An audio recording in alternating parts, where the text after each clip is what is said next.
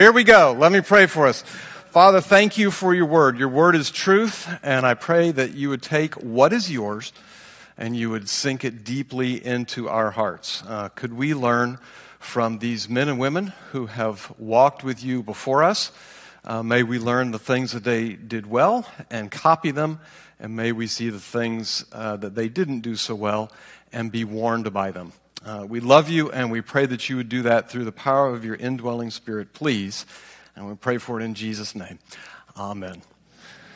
Okay, a little humor to get us started. Can, can you read that?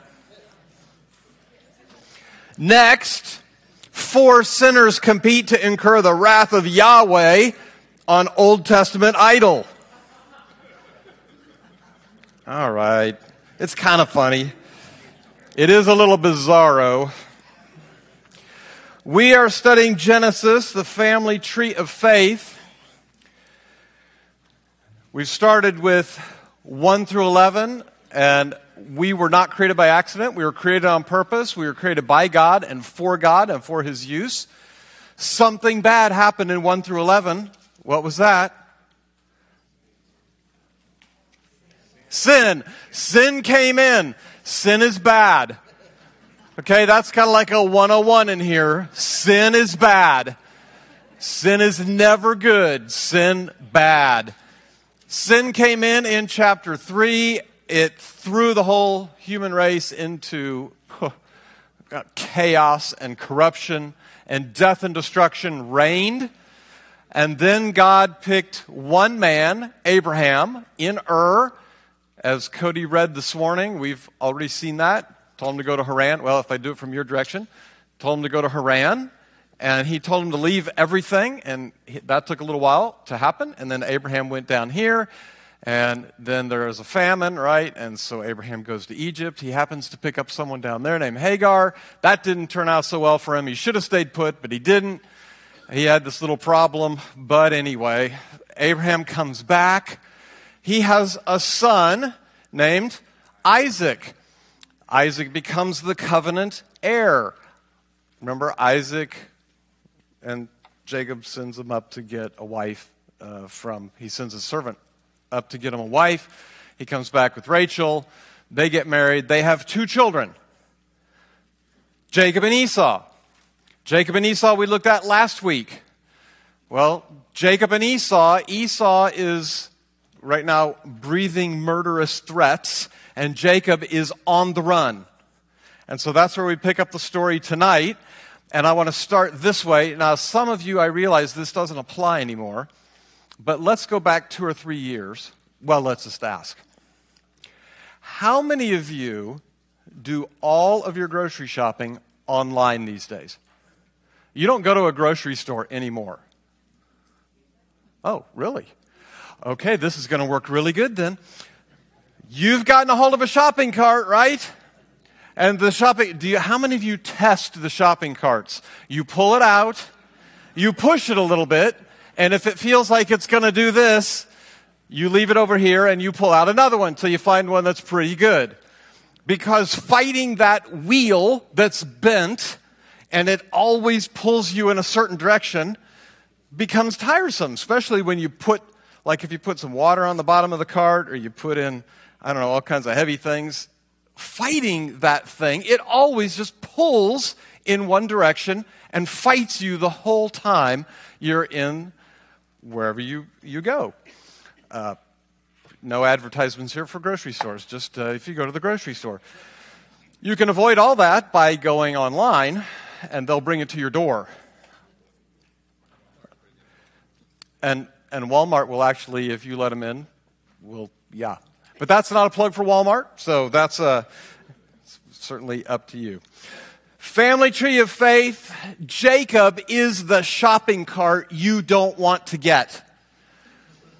All the rest of the shopping carts are gone. You know that one that's sitting there is the one everyone else has tried and not wanted to use, and that's the only one left, and you are going to have to use it, and that thing fights you from the beginning until the end. That is Jacob. He is always pulling away, pushing away from where he's supposed to be going. That is a little bit, that's the analogy for Jacob. So, whatever became of Abraham, remember, he started late and finished great. But Abraham taught us that faith is living without scheming. Remember, that was the big lesson for Abraham. Faith is living without scheming. So, whatever became of Abraham? Well, Abraham lived a great life, got a covenant, very special covenant, whole key to the Bible, especially the key to the Old Testament, called the Abrahamic covenant. Cody, in fact, mentioned the three things. I didn't even have to call Cody at 2 in the morning. He got them right this morning land, seed, blessing. Now, here's the harder one. There are three characteristics about the Abrahamic covenant that all start with a U. No, no, no, do not look back at your notes. I see some of you. You're like, oh, I'll just refer back to that. No, no, no. At 4 a.m., it will not be sitting next to you. What are they? Unilateral, one way, unconditional, no if thens, unending. It is a forever covenant which includes today. The Abrahamic covenant is still in force today because it is a forever covenant. That's not because I said so, that's because Genesis 17 says so. So, whatever became of Abraham, Abraham gets this great covenant, backbone of the whole entire Bible, still in force today. He has a son, Isaac. Isaac comes on the scene. The big lesson from Isaac was great beginnings don't guarantee great endings. Isaac, this man who started so well, perhaps due to comfort and ease, uh, complacency set in on him, and decline occurred. Kind of a warning for us. Next comes Jacob and Esau. Remember Jacob and Esau? We looked at them a little bit last week. Jacob, from his mother's womb, is chosen over Esau. The younger will be the master in this sense, and the younger will serve the older. Okay? So Esau will serve Jacob. You're going to need to remember that by the time we get into Jacob meeting up with Esau in our lesson tonight. Because remember, over and over, uh, Jacob keeps saying, Your servant, Jacob. Wrong. Esau's your servant. You are not Esau's servant. Mm, bent wheel, pulling. Mm, Mm. Oh, wait till you. This is so good. Jacob is chosen to receive Abraham's covenant promises, but he was a Frank Sinatra. I love it. That works in here. I tried this with 20 somethings. They go, Who's Frank Sinatra? Oh, I kid you not. Oh, it even gets better than that. Now, this one may elude some of you, but it won't. Some of you will get this. I said, or it's just like that guy who turned his name into an unpronounceable symbol. Prince. Now, I had some 20 somethings go, who? A guy who turned his name into an unpronounceable symbol?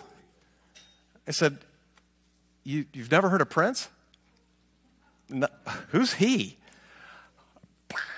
Anyway, that's like, so that's why I asked the question about shopping cart. Because the 20s, no one goes to a, shopping, uh, a, a, a grocery store.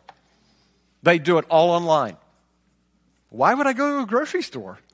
Just go here, click, click, click, click. Somebody brings it to my door. Woohoo! Give them a little tip. Life's good. Anyway, Frank Sinatra. What's Frank's one of Frank's favorite songs? I did it my way. That's Jacob. I did it my way. He resists, he runs, and he wrestles with God for 30 years. 30. Uh, let, me, let me finish this slide with this before we get into the big idea of tonight. Uh, there's two things I'm hoping you're beginning to take away from our study in Genesis. Uh, first, these Old Testament saints Please notice what I called them. These Old Testament saints weren't perfect. Have you, have you picked up on that a little bit?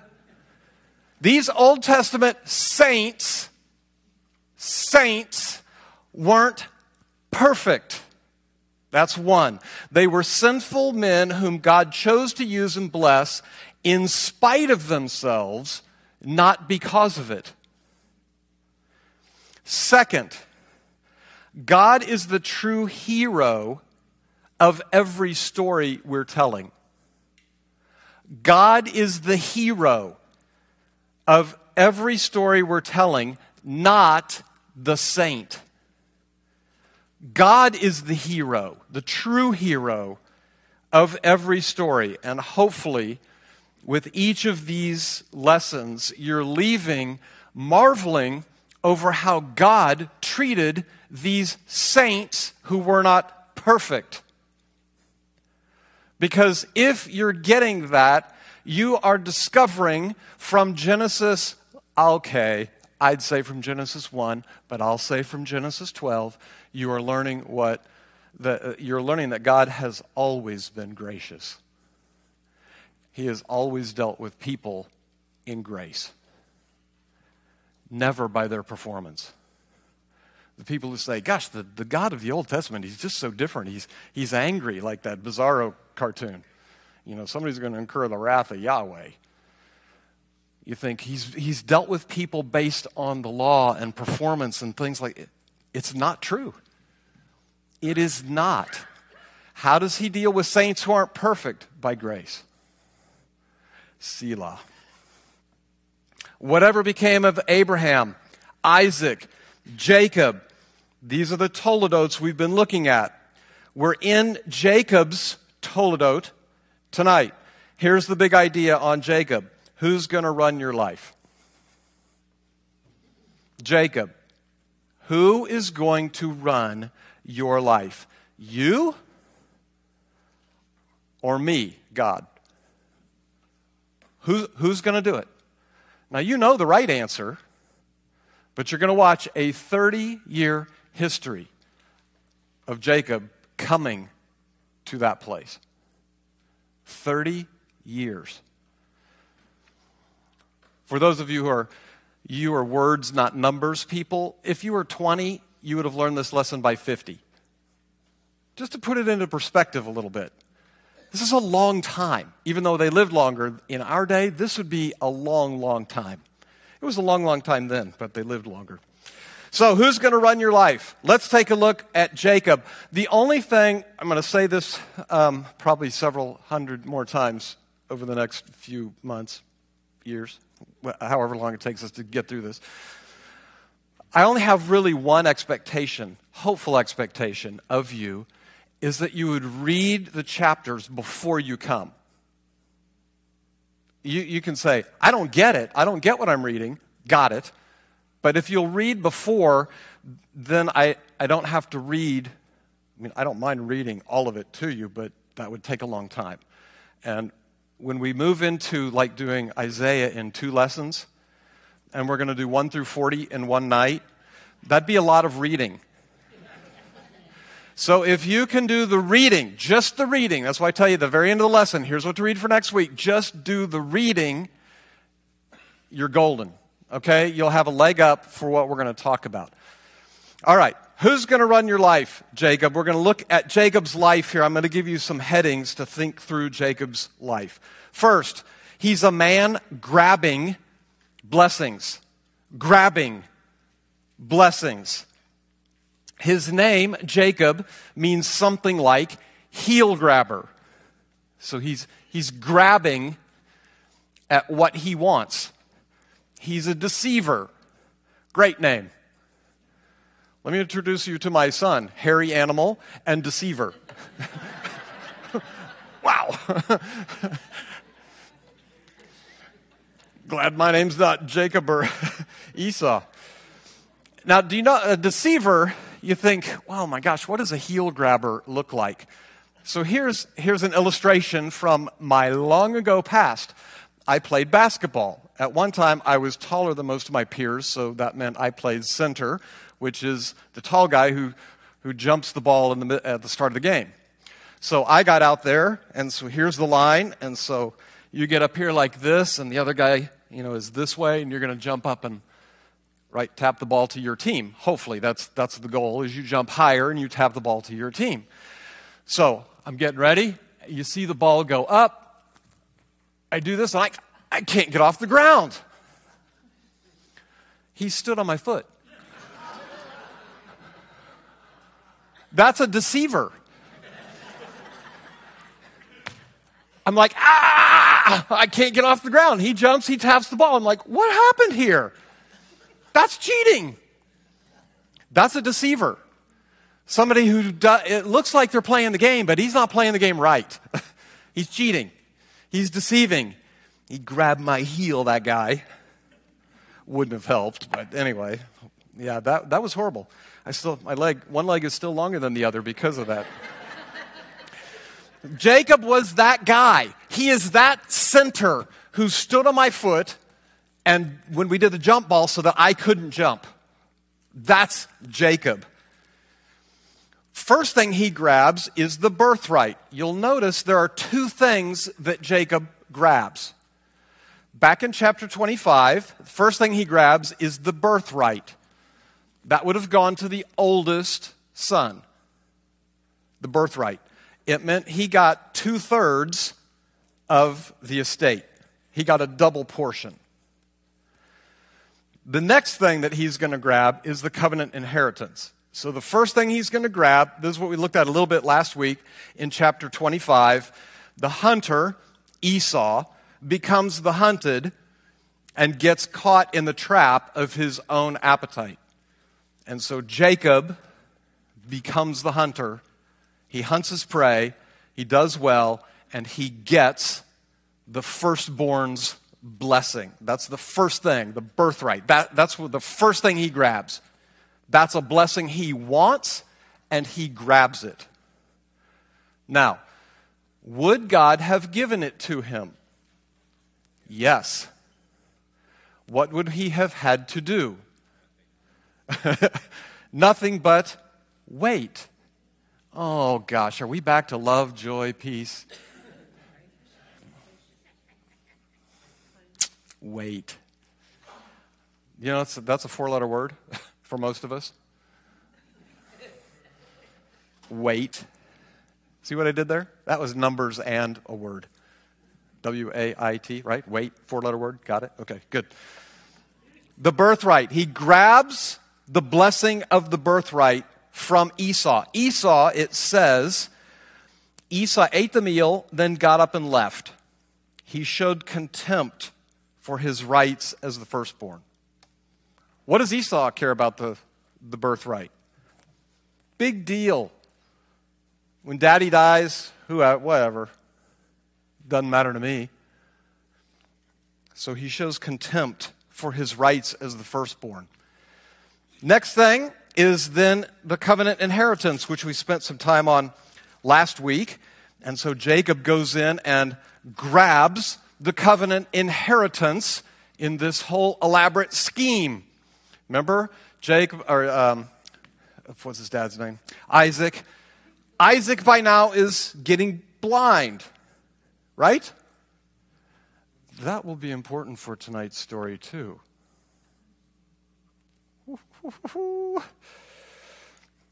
Isaac is blind. Jacob deceives him and gets the covenant inheritance. And in so doing, he is the perfect hypocrite. His words and his actions don't match up. Are you Esau? Yes. I've put this hair on my arm, see? Just like Esau. He's the perfect hypocrite. He's playing the part of an actor. He's a deceiver. I need you to get, get your arms around Jacob the man, okay? Because remember, saints aren't perfect. Jacob, we're seeing Jacob as Jacob. So he is a hypocrite, he's a deceiver.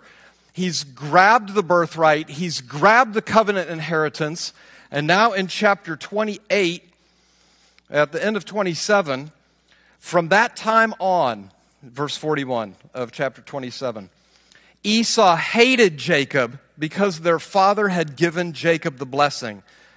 And Esau began to scheme. This is not good. I will soon be mourning my father's death. Then I will kill my brother Jacob. Pretty bold. But Rebecca overhears this, so she says to Jacob, If I were you, I'd get out of town. Why should I lose both of you in one day? And you have this picture that Esau is this uh, football player sized guy, and Jacob is. Uh, um, yeah, like Don Knotts. yeah, Wally Cox, Don Knotts, this little kind of tiny, frail guy. And you're going, no wonder Jacob has to run and get out of town. What does Jacob do in tonight's story with the cover on the well? What did they have to wait for? Everybody to show up because it was probably heavy. So it took maybe four or five people to lift this thing off.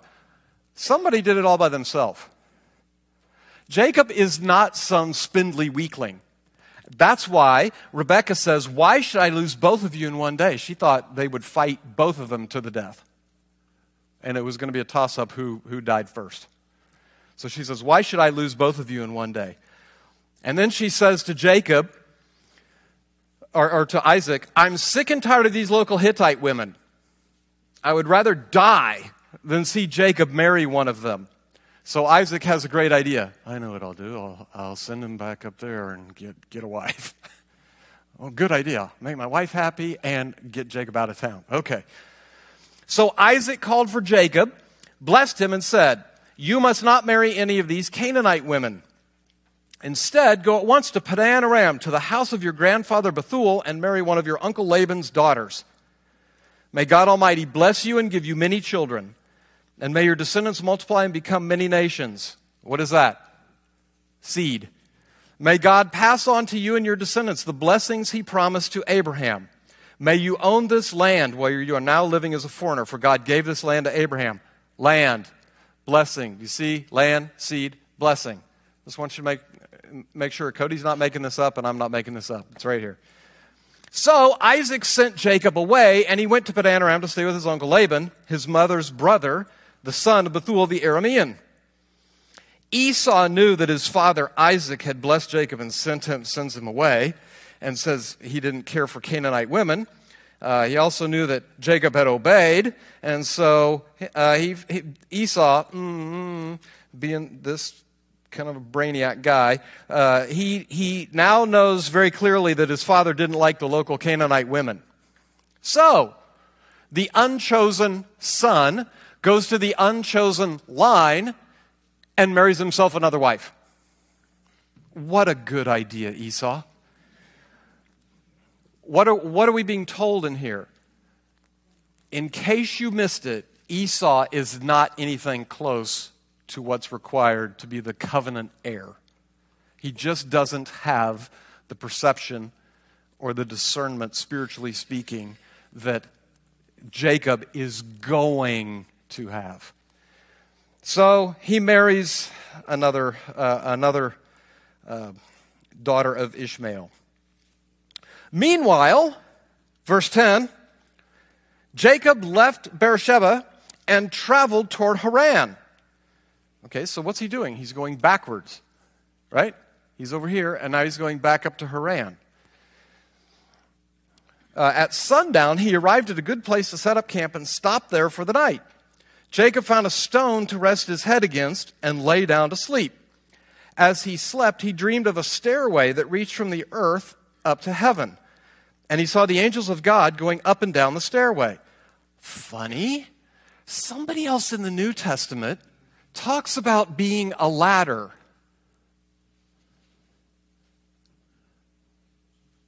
Yes, his name is Jesus.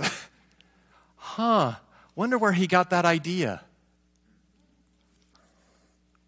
Well, what do we find at the top of this ladder or the top of this stairway? We find the Lord. and what is the Lord doing? He announces himself. I, who is, what does Jacob think is happening? He thinks this is the way to get up to heaven. But instead, what does he find out? The one in heaven is coming down to see him. That sounds kind of New Testament, doesn't it? Careful. Don't go there. Okay, go there. At the top of the stairway stood the Lord, and he said, I am the Lord, the God of your grandfather Abraham and the God of your father Isaac. The ground you are lying on belongs to you. I am giving it to you and your descendants. Your descendants will be as numerous as the dust of the earth. They will spread out in all directions to the west and the east, to the north and the south, and all the families of the earth will be blessed through you and your descendants. What's more, I am with you, and I will protect you wherever you go. One day I will bring you back to this land. I will not leave you until I have finished giving you everything I have promised you. Jacob, all you have to do is this one thing. Oh, that's not in your Bible either? Yeah, that's not my Bible. What has God just done? He's basically reiterated the Abrahamic covenant to him unilaterally. I will not leave you until I have done for you everything I have promised. End of sentence.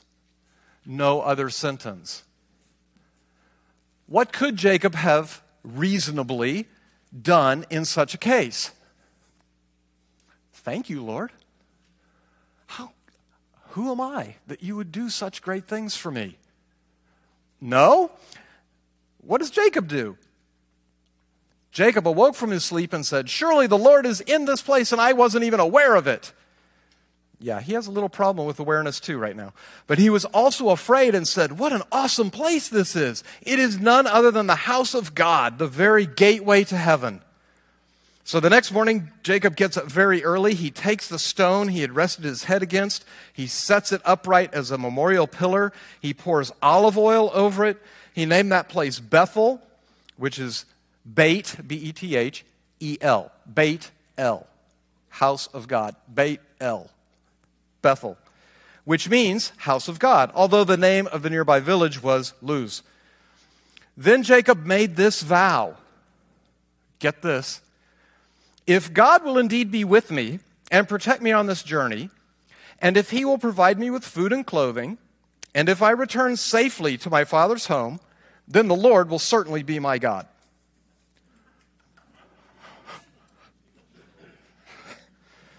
And this memorial pillar I have set up will become a place for worshiping God, and I will present to God a tenth of everything he gives me. What has Jacob given God in return for these unbelievable promises? He's given him a contract. Okay, God, if you'll really do these things, you'll be my God, and I'll give you a tenth. Not, thank you, unbelievable.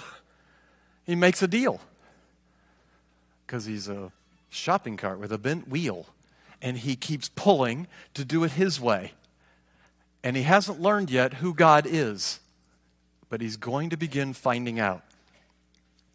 God makes promises to Jacob, but Jacob lacks the spiritual perception and sensitivity he will one day have. God comes to him and gives him promises. Jacob gives God a contract instead of his heart, but he moves forward with some amount of faith anyway. There's the key. Jacob is a heel grabber. He is a shopping cart with a bent wheel. He has a little bit of faith, and he's going to keep walking. Just a reminder God gives blessings through promise or gift not as, as a result of our manipulation or scheming. Jacob is a man grabbing blessings. He grabbed the birthright, he grabbed the covenant inheritance, and now he's trying to make a deal with God. Because Jacob is a man struggling to surrender. Interestingly, remember in these chapters, Jacob gets a new name. His new name is Israel. Israel, which it can mean either God struggles or struggles with God. I think it means struggles with God, but it could mean God struggles. Either way, you're getting the point. God is struggling with someone. So he's going to be renamed from deceiver to struggler. Well, so what? Well, he's struggling to surrender. and even his new name is reflective of the fact that he is struggling to surrender control of his life to God. Oh boy, here we go. Chapter 29. Jacob hurries on. He gets to uh, where he's going up in Haran. He finds all the, the shepherds and, the, and the, the flocks and the herds, and he asks if they know Laban. Yes, we do. But it's our custom, don't forget that word, but it's our custom to wait till everybody gets here, and then we'll take off the lid of the well, and then we'll water all the flocks and all the herds all at one time. Well, Jacob sees Rachel uh, and decides to lift off the top of the stone by himself, and so he does that. I, don't know why guys do that, but they do, even to today. I, I don't know. Maybe Rachel thought that was cool. I, I don't know. Uh, but that's what Jacob does. He lifts the thing off, and then he's so excited, right, uh, that, let's see, what does he do?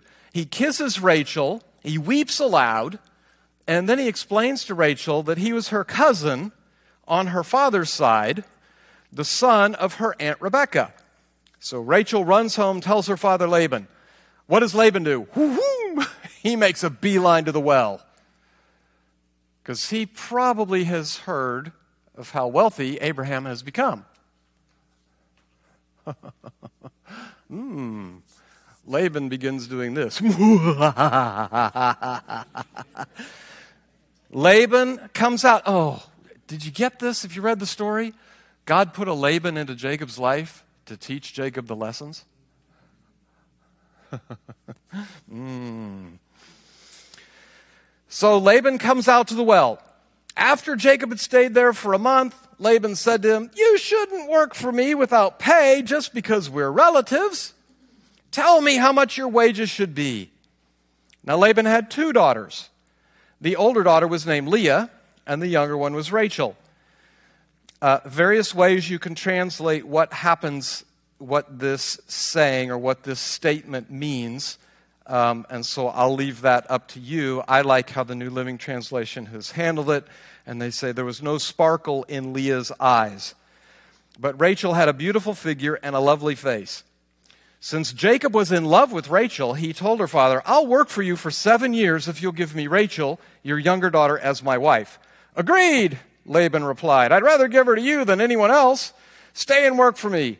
So Jacob worked seven years to pay for Rachel. But his love for her was so strong that it seemed to him but a few days. Finally, the time came for him to marry her. I have fulfilled my agreement, Jacob said to Laban. Now give me my wife so I can marry her. So Laban invites everyone to the, uh, in the neighborhood to the feast. That night, when it was dark, Jacob, thank you. I wasn't ready for that yet, but let's go ahead and do it.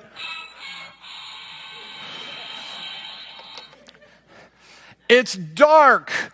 Jacob is essentially blind. Oh, oh, yes. Jacob now is essentially blind.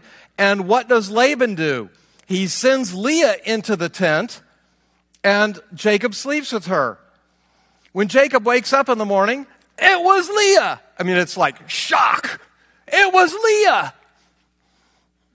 Okay? What have you done to me? Jacob raged at Laban. I worked seven years for Rachel. Why have you tricked me? Oh, who is saying that to whom? it's not our custom to marry off the younger before the older. Work for me another seven years, and I'll give them both to you. for every Jacob, there's a Laban who's better who's going to school Jacob in what deceit and hypocrisy look like. Mm. Okay, so it's not the custom. Wait until the bridal week is over, then we'll give you Rachel too, provided you promise to work another seven years for me. So Jacob agrees to seven more years. Uh, he, so then he gets Rachel also, uh, and there's a couple of maids that go with that. All right. God begins schooling Jacob. Gosh, think about this. Okay, here's Isaac. So you're Isaac, and perhaps you're um, you're not who you used to be, spiritually speaking. So you're, you're blind, not only blind physically, but blind spiritually. To you're blind to what you're doing, Jacob uh, or uh, Isaac. Okay, so here's Jacob sitting in his chair, his easy chair. He's blind, so he can't see. So God, right? How does Jacob first? He the, there's no eyesight, and so Jacob is able to deceive Isaac because Isaac has no eyesight. What other things does Isaac ask for? Okay, let me touch you. I'm going to assume in the tent it's dark. Perhaps there was some, uh, the sense of touch was going on. Now, what else did Isaac ask for? Right? Give me your voice. Now, I don't know if Leah, uh, maybe she just didn't say very much, but she was a willing party to this thing. How else did Isaac get fooled? By the smell. Remember, it was when Jacob came close with Esau's clothes on that he said, Oh, this is my son. And I don't know, it doesn't say, but you just kind of uh, use a little holy imagination here. You're a bride. You are going to get married to this guy, and you are part of the package deal of deceit. That's a pretty good way to start a marriage, I think. But she, Jacob gets deceived in every way that he deceived Isaac. You want to get me when I'm blind? God says, I got a little thing cooked up for you in the dark. You want to test your other senses? Handle that one too. You won't outwit God and therefore his Laban to school Jacob. You won't outwit God. So he begins being schooled by Laban. Then just some other. Now, remember Isaac's home, okay, wasn't uh, all peace and unity and harmony, if you'll recall from last week. So, what has Jacob grown up with? Yeah, not such a great model, perhaps. And so, what happens in his own family? I just I can't even imagine this. Uh, one, uh, so Leah becomes pregnant. And she says, The Lord has noticed my misery, and now my husband will love me. And she becomes pregnant again. She gives birth to another son, names him Simeon. The first one was Reuben. The Lord heard that I was unloved and has given me another son. She becomes pregnant a third time, gave birth to another son. She names him Levi. Surely this time my husband will feel affection for me since I've given him three sons. Once again, Leah became pregnant and gave birth to another son. She named him Judah, for she said, Now I will praise the Lord. And then she stopped having children. Leah finally comes to a good place for a, a little while here, anyway. Rachel sees that she's not having any children, and so she waits on God to provide. Oh, no, that's not what it says. She becomes jealous of her sister. she pleaded with Jacob, Give me, can you hear this? Give me children or I die. Then Jacob became furious with Rachel. Am I God? He asked. He's the one who's kept you from having children. Probably not a great way to come back at that. But anyway, Jacob is learning. Marriage is a journey. And Rachel tells him, I've got an idea. Take my maid, which was socially acceptable at the time. Not a good idea, but socially acceptable. Take my maid, and she'll have children for me. What does Jacob do? Okay. if you insist, dear. So she has some children. Meanwhile, Leah realized that she wasn't getting pregnant anymore, so she takes her servant Zilpah and she says to Jacob the same thing. Hey, I'm not having children anymore. Take my maid and have more children for me. What is going on with these two sisters? I, I, I get, I, there are certain things I don't get because I'm a boy and not a girl. I get this. So I really don't know what's happening here other than what I read. Uh, Leah is not getting pregnant anymore, and so now she's mad, and she's so she's getting back at I don't know who she's getting back at, but it's a competition with her sister. If you haven't figured this out. So one day during the wheat harvest, verse 14 of chapter 30, Reuben found some mandrakes growing in a field. Mandrakes were thought to have aphrodisiac qualities. Okay? So who's with Reuben? I mean, whose mother is Reuben? Leah.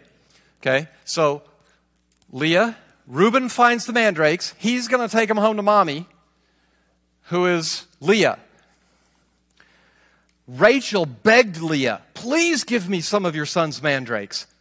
But Leah angrily replied, Wasn't it enough that you stole my husband? Now will you steal my son's mandrakes too? Rachel answered, Ah, tell you what I'll do. I'll let Jacob sleep with you tonight if you give me some of the mandrakes. Remember what I said at the beginning? Saints aren't perfect. Uh, hopefully, you're seeing this. All right. So that evening, as Jacob was coming home from the fields, Leah goes out to meet him. You must come and sleep with me tonight, she said. I have paid for you with some mandrakes that my son found. okay. Can you see Jacob? Okay. And God answered Leah's prayer. She became pregnant again, gave birth to a fifth son. God has rewarded me for giving my servant to my husband as a wife. Uh, I know what that looks like to you, but perhaps that's not why God is doing it. We can put things, when we want things, we can begin to connect dots wrongly. Right? Okay. Glad you know that lesson. Uh, let's see. Man, so she has some more kids. Uh, Zebulun and later. Then verse 21, very curious until you keep reading the story. Later, she gave birth to a daughter and named her Dinah. Hmm. Then God remembered Rachel's plight and answered her prayers by enabling her to have children. She became pregnant and gave birth to a son. God has removed my disgrace, she said, and she named him Joseph. For she said, May the Lord add yet another son to my family. And so all of that happens. Uh, soon after Rachel had given birth to Joseph, uh, Jacob says to Laban, Let me, I need to go home. I've worked for you now, when you keep reading, for 20, almost 20 years. He's, he's worked on 14 years. He's going to work another six here. He'll have worked 20 years for Laban, and he'll have nothing. He's, he's raised, uh, he's grown Laban's flocks and herds, but he has nothing to call his own to go home. So he says, I need something here for me because I got a family, growing family. And so uh, he says, Please release me so I can go home. And Laban says, Whoa, whoa, whoa. Uh, just tell me what wages you want. And so Jacob comes up with this thing, and he says, If the, these things are speckled and these things are black, and if the, you'll always know if I've stolen any of your, any of your flocks or your herds. And Laban says, That's good. That sounds fair. Oh, no, that's not what Laban does. What does Laban do? Verse 34. All right, Laban replied, It will be as you say. But that very day, Laban went out and removed the male goats that were streaked and spotted, all the female goats that were speckled and spotted or had white patches, and all the black sheep. He placed them in the care of his own sons, who took them a three days' journey from where Jacob was. What did Laban do that very day? Oh, sure, that sounds like great wages. I agree to that. Well, it'll be as you say. Okay, boys, go get the stuff. And he sends the boys in to take all of the things that Jacob had named and take them away three days. So that what is Jacob starting with? Nothing. He's been out Labaned again. Okay. That doesn't stop Jacob. He takes some fresh branches from poplar, almond, and plane trees and. Pe- what? He's peeling sticks and putting them in the watering troughs to evidently, if uh, the animals see the stripes and the spots, the, they are will preferentially mate with something with stripes and spots. Hmm. Then Jacob separates those because those are his, and he keeps conniving to figure out how to grow that herd, but not to grow any of Laban's stuff. All right. As a result, Jacob became very wealthy. I'm at the end of chapter 30. Jacob became very wealthy with very, with very large flocks of sheep and goats, male and female servants, and many camels and donkeys. Verse, uh, chapter 31. But Jacob soon learned that Laban's sons were grumbling about him.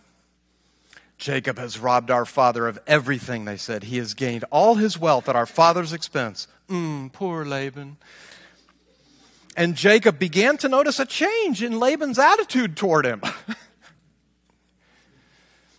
then the Lord said to Jacob, How long has it been since Jacob has heard from God? Twenty years. Twenty years. The situation is beginning to heat up. Laban's sons are not happy. They're grumbling. Laban's attitude has begun to change about Jacob. Who shows up? God. What does God tell Jacob? Hey, Jacob, this would be a good time for you to go home. Jacob says, What a good idea. I think I'll go home. So, the Lord says to him, Return to the land of your father and grandfather and to your relatives there, and I will be with you. So Jacob called Rachel and Leah out to the field where he was watching his flock. He said to them, I've noticed your father's attitude toward me has changed, but the God of my father has been with me. You know how hard I've worked, and he goes on, he goes on, and God hasn't allowed him to, to uh, harm us or harm me, et cetera, et cetera. Um, let's see drop all the way down to. Uh, he says in verse 14, so he's, he's saying we need to leave. Rachel and Leah responded, That's fine with us. We won't inherit any of our father's wealth anyway. He's reduced our rights to those of foreign women. After he sold us, he wasted the money you paid him for us. All the wealth God has given you from our Father legally belongs to us and our children. So go ahead and do whatever God has told you.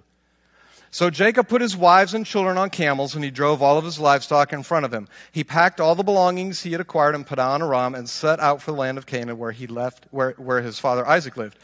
At the time they left, Laban was some distance away, shearing his sheep.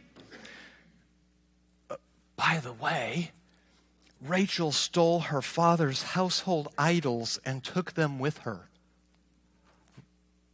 What? Rachel did what? Jacob outwitted Laban the Aramean, for they set out secretly and never told Laban they were leaving. So Jacob took all his possessions with him and crossed the Euphrates River, heading for the hill country of Gilead. Laban chases him, finds him, the only funny part in this whole thing is when Laban goes to find the idols and he demands to look in all the tents. And he goes into the one tent, and Rachel's sitting on the camel's saddle um, on top of the idols. And she says, Forgive me, you know, my Lord, if I don't get up because I'm having my monthly time. Well, if you're in Israel and heard that, you would be that's a pretty vulgar image. That, that's what is the real worth of those idols. They're, they're in their appropriate place. This is, by the way, this is an adult book written for adults. You get that? This is not the a Sunday school book for your children. Yeah, because uh, uh, the uncleanness that's now ugh, all around the idols. These idols are unclean anyway. There's just, Moses has written to tell us, not good. not good, these idols. Okay, so he can't find anything. They make a covenant, they set up boundaries, and phew, Jacob and his family are free. And so they keep moving. Uh, let's see. Oh, chapter, okay. Wait, what do I want to say about this? Yeah. Okay. God disciplines Jacob through Laban and through Leah. God blesses Jacob with a growing family, but his wives are jockeying for position and status. God blesses Jacob with growing wealth, but he partly attributes it to superstitious methods. Jacob seems to wait for God's direction, but leaves town secretly, and Rachel takes the household idols. Can you imagine breathing a sigh of relief if you're Jacob? It's 20 years. I'm going home. I got a lot of stuff. got a lot of wives. I got a big family. I'm doing good. Oh, but you know what? 20 years ago, my brother wasn't very happy with me. Mm. The closer I get to home, the more chance I have to run into Esau.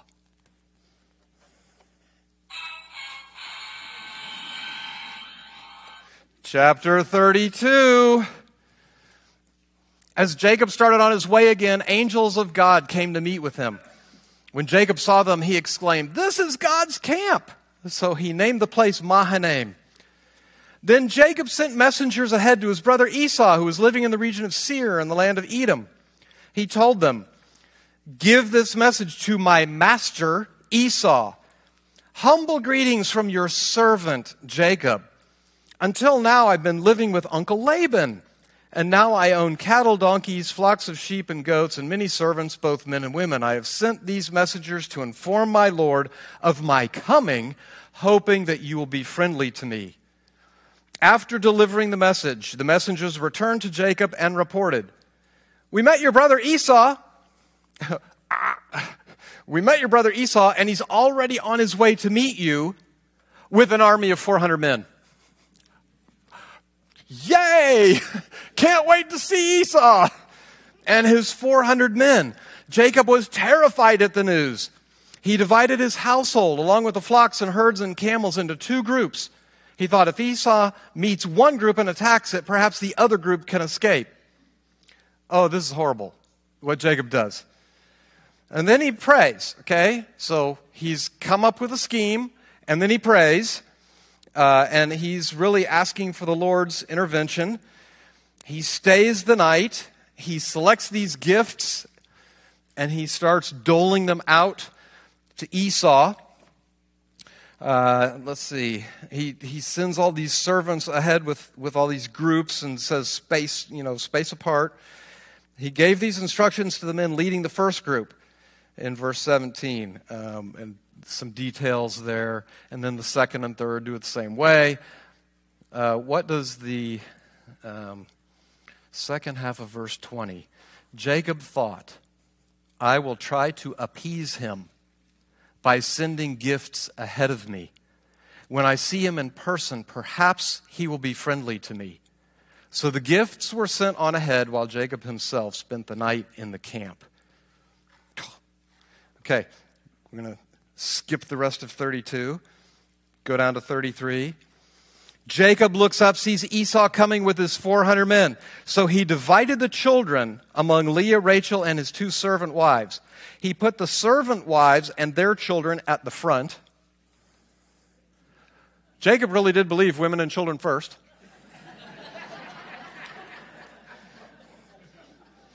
he puts these in groups, and he's at the back. Then he goes on ahead, but first he's putting them in order. Then Jacob goes on ahead. As he approaches his brother, he bowed to the ground seven times before him. Then Esau ran to meet him and embraced him, threw his arms around his neck, and kissed him. They both wept. Then Esau looked at the women and children and asked, Who are these? And he goes on, These are the children God has graciously given to me, your servant. Jacob replied. Then the servant wives came forward, and they come and they come and they come. And all these flocks and herds I met as I came, Esau asked, They are a gift, my lord, to ensure your friendship. My brother, I have plenty. Esau answered, Keep what you have for yourself. But Jacob insisted, Please take it. And Esau finally does. Verse 12 Well, Esau said, Let's be going. I will lead the way. But Jacob replied, You can see, my lord, that some of the children are very young, and the flocks and herds have their young too. If they're driven too hard, even for one day, all the animals could die. Please, my lord, go ahead of your servant. We will follow slowly at a pace that is comfortable for the livestock and the children. I will meet you at Seir. All right, Esau said, but at least let me assign some of my men to guide and protect you. Jacob responded, That's not necessary. It's enough that you've received me warmly, my lord. So Esau turned around and started back to Seir that same day. Jacob, on the other hand, traveled on to Succoth. There he built himself a house, made shelters for his livestock, and that is why the place is named Succoth. A couple things. This man struggling to surrender, seen again in meeting Esau. First, he tries to take his brother's temperature. Then, he plans to buy him off to appease him with gifts. He plans first and prays second. Then he lies to Esau and moves off in a different direction toward Bethel. You say, hmm, how do you know that? There's a lot of good Bible atlases. You should get one. Because in it you'll find a map like this. And if you look at the map, they're coming in the orange from Haran. Remember Mahanaim? This is the place where Jacob says, Oh, look. This means two camps, but this is where the angels met him. Okay?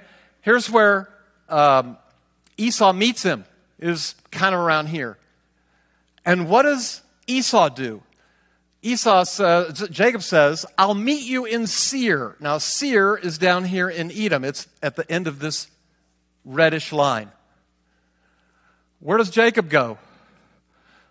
He goes to Succoth. He goes to Shechem. Uh, I'll meet you in Seir. Oh, no, I won't. I'm going this way. You t- he waits till Esau takes the left, and then he goes right. He's lying to Esau because he's just prayed to God, Oh God, please help me. And maybe it was even sincere. But what is he trusting in? His plan, his scheme. So, he sneaks away or he he deceives Esau, and he arrives. First, he goes to Succoth, and then later, after traveling, having traveled all the way from Padanaram, Jacob arrived safely at the town of Shechem in the land of Canaan. You've traveled from Kansas City to Dallas. You have 30 more miles to go to get to Fort Worth, and you decide to stop. That's what Jacob has done. He's traveled all this way, but Dallas is far enough. He's gotten away from Esau. He's not going back to Bethel. He's stopping in Sukkah. Uh, he's stopping in um, uh, Shechem. Okay. Oh, my goodness. Now, in Shechem, this is verse 34. I'm going to summarize most of this stuff. Uh, this is far enough. So remember, let's go back. Look at that. He gets to Shechem. Here's a nice blow up. He gets in Shechem. He's supposed to go down to here, to Bethel. But he stops in Shechem because he's gotten away from Esau. He's gotten away from uh, Laban. Now he's gotten away from Esau, and he's over here in Shechem. And what does he do? Oh, it turns out he really has no intention of going to Bethel. He buys property. He buys property in Shechem and settles down. Oh, goodness. So he seems, so, okay, here's what's bad. Now we find out why Dinah was listed. And Shechem, who is Hamor's son, and kind of like the, you know, he's at least the prince, if not the king of Shechem. Uh, uh, nice to name a town after yourself. So he, Shechem really wants Dinah. Now, what is later, what is Israel never supposed to do? Intermarry with Canaanites. Well, what is this? This is an opportunity to intermarry. Who's put the opportunity, who's made this an opportunity for the Canaanites? Jacob. Ah! Okay. Jacob stops. He buys land. He settles down. Dinah is kidnapped. She's defiled. Uh, her brothers are outraged. And Jacob says, If we do anything about this, you're going to make me a stench around here. And her brothers say, especially the ones from Leah, from her mother, say, my uh, paraphrase, isn't family worth fighting for?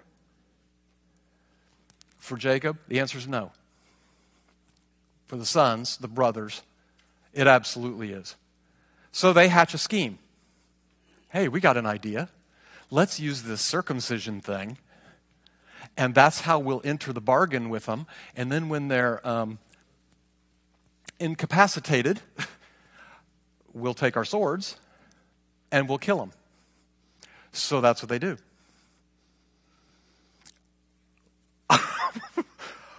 Who put them in this position? Jacob. Oh my gosh. Okay. So in fact, at the end of uh, 34, 31. But why should we let him treat our sister like a prostitute? They retorted angrily. They cannot believe Jacob is not doing anything about his daughter. This is beyond their comprehension. Okay, guess who shows up? Chapter 35. Then God said to Jacob, Get ready and move to Bethel and settle there. He commands Jacob. to go to Bethel. Build an altar there to the God who appeared to you when you fled from your brother Esau. So Jacob told everyone in his household. Are you reading this? What does he tell them? Get rid of all of your household idols. What? This is Jacob, remember? This is patriarch. Abraham, Isaac, Jacob. This is the guy who's getting the Abrahamic covenant.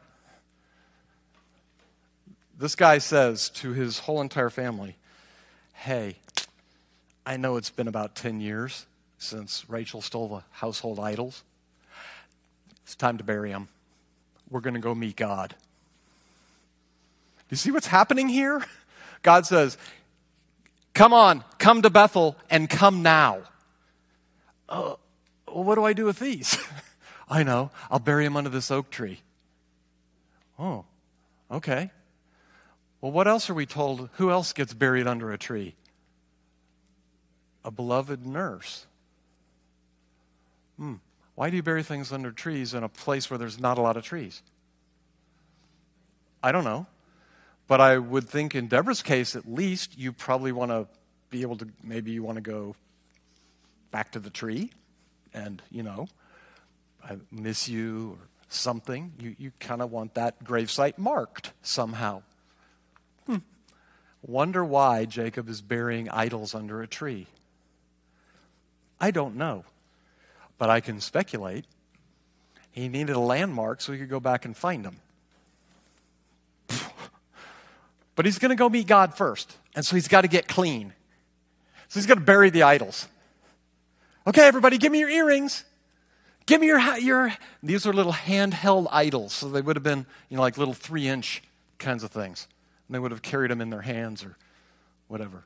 So the earrings were for the women and the, these other things are probably for the men. Huh. Okay, they're going to have to bury all these things. What? Okay, we're now going to Bethel, where I will build an altar to the God who answered my prayers when I was in distress. He has been with me wherever I have gone. So they gave Jacob all their pagan idols and earrings, and he buried them under the great tree near Shechem. As they set out, a terror from God spread over the people in all the towns of that area, so no one attacked Jacob's family. Perhaps this is worded as, as they were intending to do. Who put them in this bad situation? Jacob. Who's coming to rescue them? God. Because of how Jacob lived his life? Uh, absolutely not, in spite of how Jacob has lived his life. Jacob has been holding on to these idols, tolerating them in his own household. Is this crazy? Do you go, oh, who are these people? Hmm. We'll get to application in just a few minutes, so you just hold on to that one. So they're going to go back to Bethel. So eventually they arrive at Bethel. Jacob builds an altar. Uh, Deborah dies. Okay. Now that Jacob had returned, God appeared to him again at Bethel. And what does God do? Blessed him. Saying, Your name is Jacob, but you will not be called Jacob any longer. From now on, your name will be Israel or Israel. Struggles with God. Oh, what a good name. So God renamed him Israel. Then God said, I am El Shaddai, God Almighty. Be fruitful and multiply. You will become a great nation, even many nations. Kings will be among your descendants, and I will give you the land I once gave to Abraham and Isaac. Yes, I will give it to you and your descendants after you. Then God went up from the place where he had spoken to Jacob. Jacob sets up a stone to mark that place.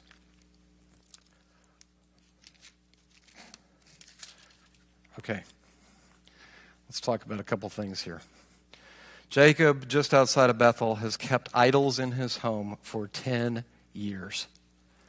There are still some things in his life that Jacob hasn't discarded and buried. And all of this comes after chapter 32 at Peniel. When Jacob is in a dire situation, he's sent everybody ahead, he's alone, and a, somebody shows up, a man shows up, and Jacob wrestles with him. And I should say, wrestles with him. They wrestle almost till morning. And what does Jacob say? Tell me your name. Why do you ask my name? Huh? what do you mean? Touches him in the, in the socket of his hip. I don't know how many of you have ever had, um, what's one down the left side? Sciatica. can make it a little difficult to walk, can't it? Well, imagine that. That's what Jacob has now. What's God saying to him? Jacob, no more running. No more running. We're going to do it my way from now on. And yet, God is still patient and waits and works with Jacob for more time than just him getting to Bethel. Now at Peniel, he becomes a man grabbing God. He started off as a man grabbing blessings. Now at Peniel, he becomes a man grabbing God. He wrestles with God my paraphrase Who will run your life, Jacob? Jacob defends himself, refusing to yield. God touches his hip joint, removes Jacob's leverage, and conquers him like that. All Jacob can do is cling to God's feet and now ask God for his blessing. Instead of try to grab it, he can ask for it. That's all he can do. He has no more leverage. He cannot wrestle anymore because he's only got one leg. he, he'll lose. He's already lost. And so Jacob, for the rest of Genesis, becomes a man waiting on God. Jacob's story continues, but he fades to the background after this chapter. Jacob hears from God before he crosses the line for Egypt in the famine. You remember when we'll get there next week. But Jacob hears from God before he moves. He's grown, he's changed. He worships while leaning on his staff. Why does he have a staff now? Because he because he's got no hip thing, right? I mean, he's got no leverage here. He's he's having trouble walking, so he has to lean on a staff. So what does he do? He worships while he leans on his staff. Jacob has grown. Jacob has matured. He's become more the man that God wanted him to be. He prophetically blesses his sons as God's people begin to multiply. He does that in chapter 49 of Genesis. God has grown Jacob from a man who grabs blessings by his own schemes to a man who is content to wait on him in utter dependence. A couple of summary things here. Regarding God in this Toledot, this is how God treated Jacob all of his life. And this is how God has treated you and how he's treated me all of my life.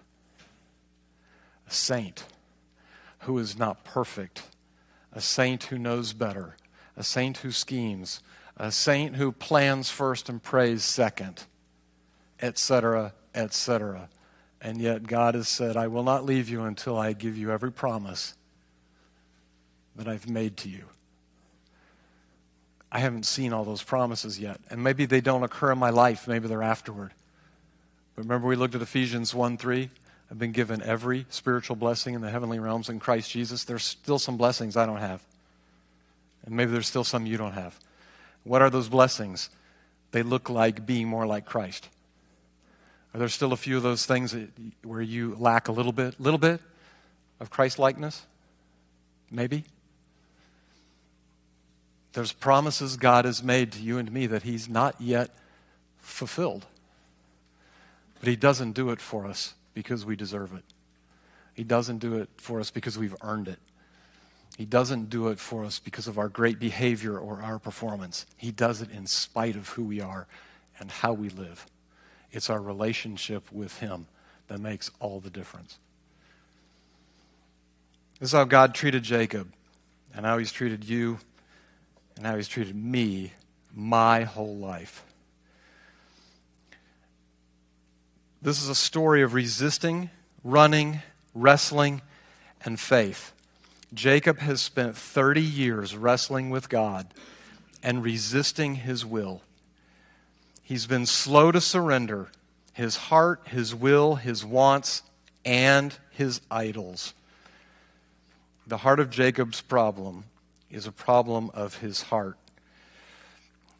To save some time, I'm going to finish on this. The rest of your notes contain uh, some, a little bit of a diagnostic set of questions that you can look at on your own. There's sort of a chart, two or three slides of those, but instead of going through those, I'll trust you to look at those on your own. I want to finish with these last two slides. Who's going to run your life? Who is going to run your life? And you say, well, why would you ask me that question tonight? Uh, one, because that's where we are in the scripture. So I ask you the question that's in front of us. But two,